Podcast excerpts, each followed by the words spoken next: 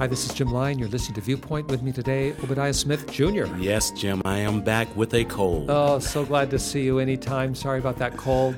I know the weather's changing. Yes, it is. And uh, there's a lot of pollen in the air. Yes. The springtime thing where we live is beautiful, but also wreaks havoc with uh, what's going on in the head above. Yes, it does. But we're so glad you're here. Thanks Yes. for coming alongside. And you know what, Obadiah? I'm not sure you've heard this story, but my wife wants to have some pets, and I'm not really a pet guy. I mean, she grew up with things living in the house besides people.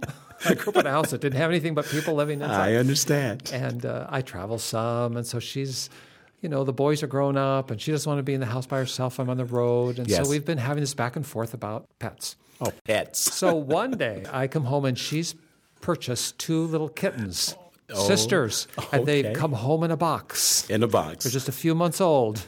They're in the box, and you know what? These kittens are in the house, and they don't want to get out of the box. I mean, the Stayed in the box. the box is safe, and you know they're little kittens, and they don't know where they are. They've been traumatized by the long car ride home. I told her, don't traumatize them, but no, she had to bring them in the house. Okay, but sooner or later, the right. box gets turned over, and they tumble out. And while they're timid at first, they're out of the box, and they're exploring the house, and there's so much there. Now they don't want to be in the box Okay. because they've seen the big world outside. That's right. I'm telling you the story because we're in a series called Out of the Box. And as I've been looking at those kittens, which my granddaughters have named Anna and Elsa after the frozen sisters, uh, as I think about these kittens, I, I think about myself because while I look at those kittens and think that's so silly, why don't you want to be out of the box? I don't want to get out of my box either. Yes. Because it's always safer to be in the predictable known, even if it's a small space, even if it denies you access to all kinds of adventures. We often prefer to be in a small box. And even when we're in church, for instance, we, we sometimes want to be in our box. Yes. You know, I know how it works, I know how it flows. This is what my growing up was like, this is what my parents did, this is what my grandparents did. So we live in the box. But when you read the Acts of the Apostles, it's really about being out of the box. The Holy Spirit moves in people's lives in such a way that He forces them out of their box. And while they may be reluctant at first, they discover wow, there's a whole world to explore, to live, to enjoy, and to change for heaven's sake. Obadiah today, we're going to talk about one of those out of the box stories. It's in the Acts of the Apostles, chapter 10. It not only changed their world, it's still changing ours today. Stay with us.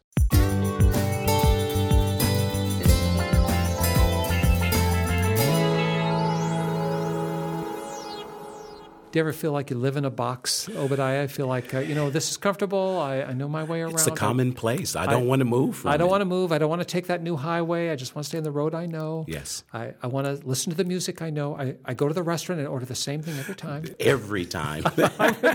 My wife looks at me and I, if I'm going out and there's a dessert, she's going to say, he'll have a hot fudge sundae. I can't even get it out of my mouth because I'm stuck in the groove. yes. But sometimes I might want to try some apple pie or something else if that's out of the box.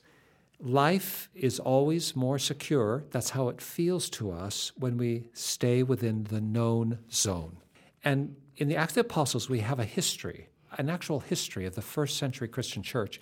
And these are people who love Jesus. They've seen amazing things. Jesus has already stretched them like a rubber band in a way that they probably think they're going to snap.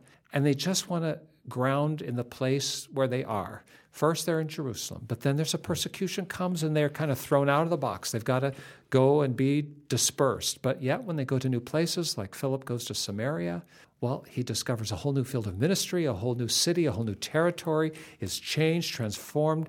The hope of Christ is proclaimed because they got out of the box. And ultimately, they're going to get out of the box past Samaria, and then they're going to go on to Greece and into Europe and into Asia Minor, which is modern day Turkey. I mean, the whole story of the Acts of the Apostles is about being forced out of the familiar. So today in chapter 10, we're not looking at so much how geography changes them, but how their culture is a box and how God's going to stretch them out of their culture. Okay, now Obadiah, Yes. you're a black man, Yes, I am. and I'm a white guy. Yes. We grew up in different boxes. Completely different boxes. Now, we're both from the West Coast. Yes. We grew up on the West Coast, so we got that going. Yes. We're both men. Yes. Got a lot in common going there. But that whole color box, that culture box, even in one country, can be very different, can't it? Yes, it is, Jim. And amazing that with our thinking, what we do, what we eat, what we see, how we even interpreted things Absolutely. from our different boxes of how that was our commonplace. You may make a gesture and I'll look at it totally different than you intended, and same looking back at me. Yes. Okay, so what we're just illustrating is that it's natural. It's just human nature. It is the way of this world to grow up in a box. And there are many different boxes. But you and I have grown up in an age where we have taken for granted maybe the premise that even though we can acknowledge we grew up in different boxes and that has formed our worldview, that there's something noble, there's something inspirational, there's something calling us to get out of our box and Yes. interact with each other and kind of climb over the barriers and work it through. But that's not an idea that was always in play. And what we're going to talk about today is how that idea that we take for granted, even though we don't always do it perfectly, but that very idea that we could mix and match and come side by side is born in Acts chapter 10. Yes, it is. All right, so we're going to read the story. This is a story about two guys, two different guys, two different boxes, two different worlds, and they are going to be, by God's appointment, brought together. I'm going to read the opening verses of this uh, chapter, Acts 10. This is the Word of God, verse 1. In Caesarea, there lived a Roman army officer named Cornelius, who was a captain of the Italian regiment. He was a devout, God fearing man, as was everyone in his household. He gave generously to the poor, and he prayed regularly to God. Now, let's just stop here and say this guy, we already know some of his box. He is a Roman, and the Romans governed the world at that time. He is an army officer. He's a centurion, which means he's not a low rank, he's a high ranking officer. And that means he was of some kind of status in Roman society. He was a captain of the Italian regiment. Rome was in what we now call Italy. So that means he's got a select group of people that he's supervising who are from the creme de la creme. He's in Caesarea, which is the Roman capital of that part of the world, which means he's stationed at the center of all material power. So all of this tells us this is a guy who is accustomed to being in charge. Yes. He's got privilege, he has status, he has power, he's got something to stand up and be proud about. Yes, he does, Jim. And, and wow, in his world, he doesn't have to care about anybody else really, unless they're a Roman officer above him. He is the guy that's all that. Yes. So that's his box. He gave generously to the poor. But we know from this that he's not necessarily living in the box that his peers do because he's conscious of the poor when he doesn't have to be, and he worships God, a God not made with human hands. He's not an idol worshiper, which makes him already crawling out of the box. All right, here's what happened next. One afternoon, about three o'clock, he had a vision in which he saw an angel of God coming toward him. Cornelius, the angel said. Cornelius stared at him in terror. What is it, sir? he asked the angel. And the angel replied, Your prayers and your gifts to the poor have been received by God as an offering. Now send some men to Joppa and summon a man named Simon Peter. He is staying with Simon, a tanner who lives near the seashore. As soon as the angel was gone, Cornelius called two of his household servants and a devout soldier, one of his personal attendants. He told them what had happened and sent them off to Joppa. So now we have another character introduced, this guy, Peter. Peter, we'll discover, is from a completely different box. He's not a Roman. He's part of a country that is oppressed by the Romans. He is not an army officer. He's a fisherman. In fact, we believe he's illiterate. It's likely that Cornelius was very literate and very well educated. He is not the commander of anybody, like the centurion Cornelius is. He's a guest in someone else's house. We're not even sure where Peter lives in this part of his life journey. He's a vagabond moving from place to place. He's a guest in the house of Simon the Tanner, and he's Jewish. Yes. And the Jews think they are the chosen people alone. So already we have in this story two people from very different boxes who are going to be thrown together out of their boxes. When we come back, I'm going to ask you, Obadiah, to take us to the next event in the story.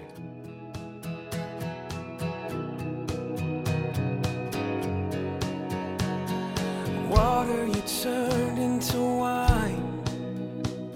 You opened the eyes of the blind. There's no one like you. None like you.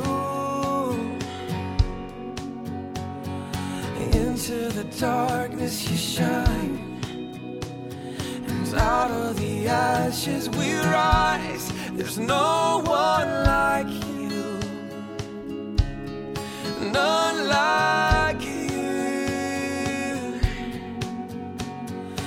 Our God is greater, our God is stronger. God, you are higher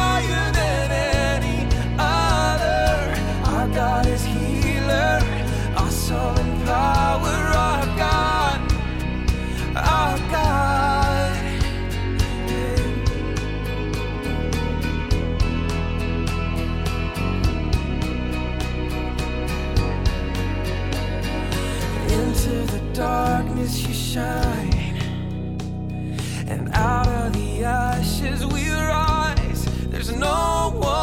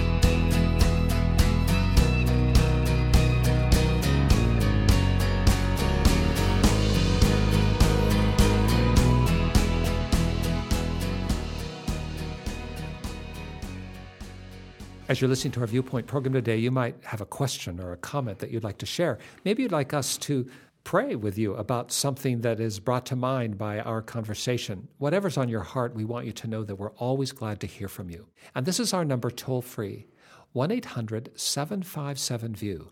That's 1 800 757 8439. 24 hours a day and seven days a week, you can call this number and we will be online. We'll be right there to talk to you in person, a live member of our CBH team. Now, we'll give you the number again at the end of the broadcast, but even now, I want you to know we're always glad to hear from you. Obadiah Smith and I are talking about how we have to crawl out of our boxes, how in the Acts of the Apostles, God takes people from different backgrounds, different cultures, different experiences, and throws them together into a new mix. They have to get out of their box. And as we've been talking about Cornelius, a Roman centurion, now we're going to meet Peter, a Jewish guy who's a follower of Jesus. This is Acts chapter 10, beginning with verse 9. Obadiah, take it away. The next day, Cornelius' messengers were nearing the town. Peter went up on a flat roof to pray. It was about noon, and he was hungry. But while the meal was being prepared, he fell into a trance. He saw the sky open, and something like a large sheet was let down by its four corners. In the sheet were all sorts of animals, reptiles, and birds. Then a voice said to him, Get up, Peter, kill and eat them. No, Lord, Peter declared. I have never eaten anything that our Jewish laws have declared impure and unclean. But the voice spoke again Do not call something unclean if God has made it clean. The same vision was repeated three times. Then the sheet was suddenly pulled up to heaven. Peter was very perplexed. What could the vision mean? Just then, the men sent by Cornelius found Simon's house, standing outside the gate, and they asked if a man named Simon Peter was staying there. Meanwhile, as Peter was puzzling over the vision, the Holy Spirit said to him, Three men have come looking for you. Get up and go downstairs, and go with them without hesitation. Don't worry, I have sent them. So Peter went down and said, I am the man you are looking for. Why have you come? It's a story about God intervening. And it probably requires the Holy Spirit to intervene to get us out of our box sometimes. Yes, it is, Joe. And uh, I think we can understand Peter's dilemma. Peter grew up in a world that said that he and his people, the Jews, were uniquely chosen by God, and so they were. But over time, that developed into a kind of superior tone where they saw themselves as the only ones that God might have considered worthy to be redeemed. And even as Jesus came into their world and Peter finds himself a follower of Christ, in his early following of Christ, he didn't imagine that Jesus came for people who were not just like him. And what's happening here is that Peter is being forced to consider the reality that God loves everyone the same, no matter how they were born, where they were born, or what is their nationality or race. And this is absolutely astounding. And it's illustrated by this uh, vision of the animals coming down. Are you familiar with Jewish dietary law, Obadiah? Yes, I am, The Jim. Old Testament law is you got to only eat certain things. Certain it's very strict. yes. And you know that law was in the Old Testament, and it helped separate the Jews out from their neighbors. It was a kind of a fence or a, a marker that helped them maintain their nationhood when they were moving about from place to place and so on. So he's grown up with that dietary law, and God uses that as an illustration for him. And that's a powerful illustration, Jim. Well, he's hungry. Did you notice that? He's on the rooftop and he's hungry. It's about noon, and he has a trance about food. Have you ever had one of those? I have. You know, I'm hungry and I start imagining food. But in this case, God lowers before him a lot of food that he would never otherwise consider eating. Yes. And the voice of God says to him, Hey, enjoy, come to the buffet. And he's saying, No way, I'm not doing it. He argues with God because it's so hard for him to let go of the box that has raised him up until at last God is straightforward with him and says, Don't ever call something unclean that I have made clean. If I give you food to eat, it's worth eating. Yes. And of course, this idea that something that he once thought was beyond his reach and could never be touched might actually be accessible to him is revolutionary. He still doesn't understand all of the pieces, but he is now being pushed out of the box. Just as I was describing those kittens in my house, the box is being turned on its side and he's being thrown out by God into a new world order where he's going to have to think does that mean that other people who are not Jews are also acceptable? That I might dine with them, I might be with them, I might develop relationships with them? Is that possible? Well, Cornelius, the Roman guy, Peter, the Jewish guy, both of them have direct interventions by God. Yes. Both of them have these interventions because they're both seeking God. That's an important part of our story. Your prayers have been heard, Cornelius, the angel tells him. Peter is already walking with Jesus, so God has access to their hearts. And for everyone listening today, surrender your heart to Jesus. Let Him have access to you. He's going to push you out of your box. So just know you surrender to Jesus, you're going to find yourself in situations you never thought possible before. But take that step of faith. But then, having access to their hearts, God speaks into their lives that causes them to open the door of their understanding to think they might actually have relationships across cultures. Which brings us back to you and me, Obadiah. Yes. And I kind of look at it, Jim. Two strangers, but knowing God, are coming together on the behalf of God. Because God sees them the same. Yes. Even though we see each other other different. differently. Yes. And that's our challenge. God sees the beauty of our diversity, but also sees us as one. Yes. We see our diversity as a reason to be separate. Yeah. That's human nature. So, growing up on the West Coast, a young black boy in a world Yes. that was framed by That's other true. people like you, Yes. Tell me about getting out of the box. Did you ever find yourself a situation where you felt like you were just thrown out? I I did, Jim. I guess it was when I first entered college. Um, no, I, I would say coming to California. I had never been in a junior high school where I went to school with other whites or Hispanics. And that was a cultural shock to me. To understand what a taco was and a burrito, I had never seen one on the where I had grew up. But understanding that, but my purpose in God and knowing who I am, I had to adjust to see them as one. And therefore, I, I had a journey that was a marvelous journey as far as uh, growing up in California. And, you know, similarly, I grew up in a white world. And I grew up in a neighborhood that was all white. And honestly, I knew there were people of other colors and races and cultures. I had heard about them and occasionally might pass them by, but only incidentally. It was not until I was an adult man when I actually went to Chicago and found myself on the south side of Chicago, where I was the South Side. I was the minority guy. Yes. I mean, I had lived in a world where I was always the dominant majority. Yes. Suddenly I'm on the street and I'm the guy that sticks out. I'm the one who's the other. yes. And well, I could go on and on about that experience, but it forced me to begin to understand what Peter and Cornelius were understanding is that wait a minute, God loves everyone the same. the same. And the fact that there's a little different vernacular here, that the the food served at the restaurant is different here, that the gestures and eh, even the way in which we walk down the street is somewhat different than the Scandinavian neighborhood that raised me up. Wow, this is really amazing. These are God's people, and I want to learn from them. But that's a threshold. It's not easy to get to, and you have to be open. And I'm going to go so far as to say, without the Spirit of God, Yes. it can't really work. Yeah, absolutely. correct, People try and make it work, but there's always a, a mess up. And even with the Spirit, we can fumble the ball.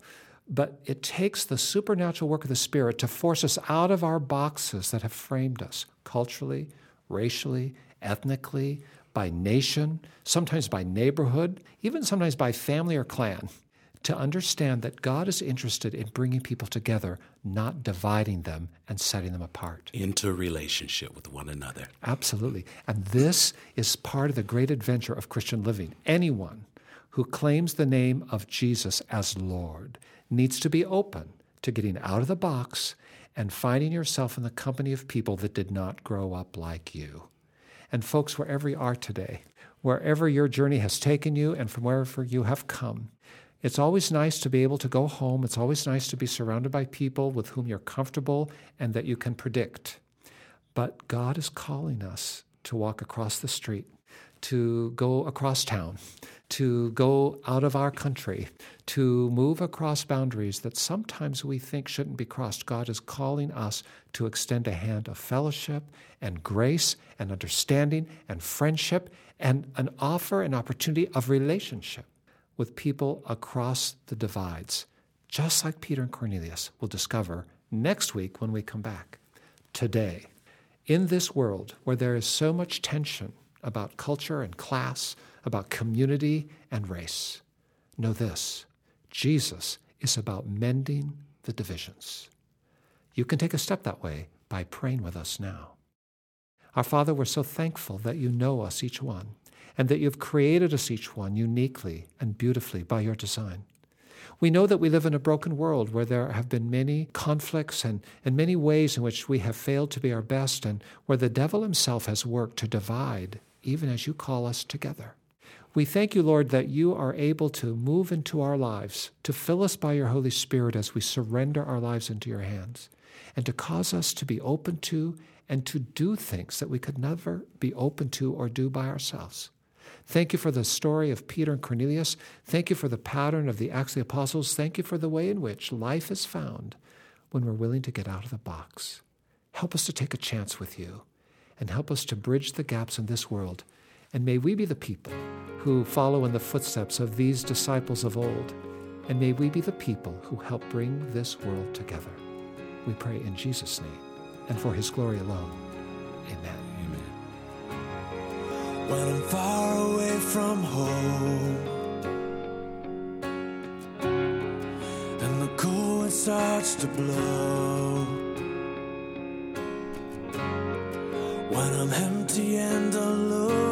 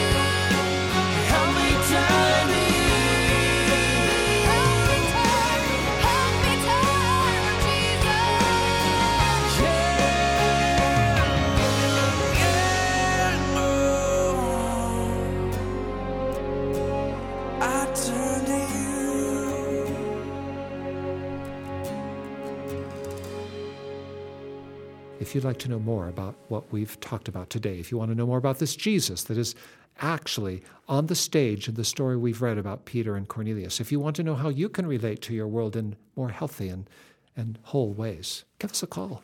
Dial this number, 1 800 757 VIEW. That's 1 800 757 8439. 24 hours a day and seven days a week. We're by the phone, just waiting for you to call. And Obadiah, if someone didn't want to call but would rather check us out online, where would they go? cbhviewpoint.org. CBH, Christians Broadcasting Hope, that's who we are, cbhviewpoint.org. Read about the ministry, send us an email, we will reply. Or at the last, if you prefer, just write me a letter. Address it to Jim Lyon, Viewpoint, Post Office Box 2420, Anderson, Indiana 46018, USA. But whether you call us up, go online, or send us a letter by post, let us hear from you this week. Obadiah, so proud to know you, so good to be with you. Hey, Jim, it's great to be back. And we're so glad you joined us too. I hope you'll join Obadiah and me next week as we continue our journey through the Acts of the Apostles. We're going to talk about Peter and Cornelius once more. And wow, how they really get out of the box. We can too. Until then, this is Jim Lyon for all of us at the Viewpoint team, for all of us at Church of God Ministries, which is the host of our broadcast. Stay tuned.